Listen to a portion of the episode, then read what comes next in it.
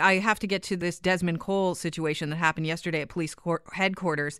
He uh, wants to stop the police from having access to information collected while carding. He was on with Matt and Supriya this morning on the AM 640 morning show, John, and here's what he had to say about carding.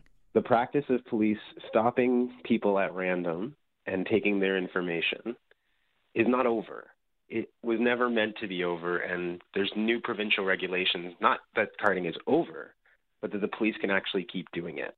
Is that true? Are people, are police still carding people in Toronto? Are they still stopping people?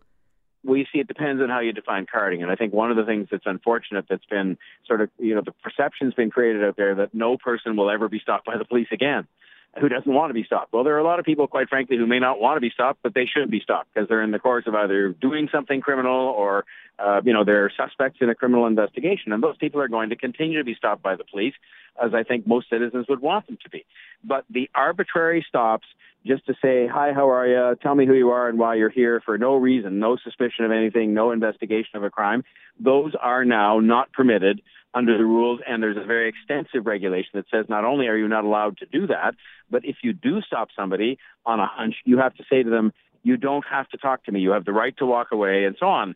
And that's precisely the debate that's been taking place. Mm-hmm. And so I would say that you know when when Mr. Cole says it that way, I think he's misleading people because there are much tougher um, regulations in place now constraining um, when you can stop someone and when you can't, and quite frankly, when you do, what you have to tell them about what their rights are when you stop them. John, I think it's really interesting that you uh, said Mr. Cole because we also have another piece of audio that I wanted to play for you because I think it's interesting and I want to get your reaction to it. Uh, Desmond Cole also said this in the, on the morning show. I noticed that Mike McCormack and Mayor John Tory, when they're asked about this, they say, oh, the black man was very rude. The black man didn't let other people speak. They don't actually talk about my point, which is that they stole public information and now want to keep it. They talk about me, Desmond as if this is all about me. I want to get your response to that because I found it interesting, just the way he phrased things, John. Well, first of all, uh, the the person that made it all about him was him.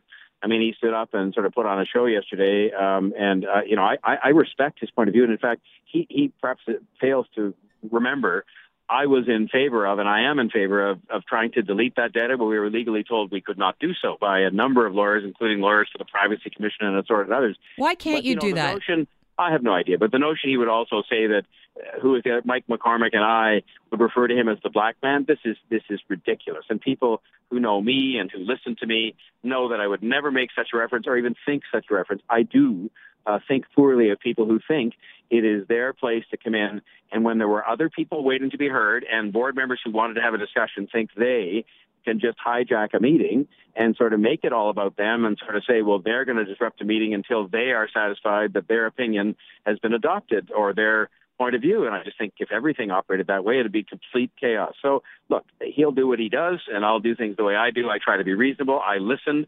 I listened without a sound and intently and made notes on his presentation yesterday as I listened to other deputies. But the point that I took issue with is that he stopped other people waiting in line behind him from making having their turn to speak, and he stopped us from having a discussion because he just disrupted a public meeting. Yeah, I wanted to give you an opportunity to respond to that because uh, at no time have I ever heard you refer to anyone uh, by their color.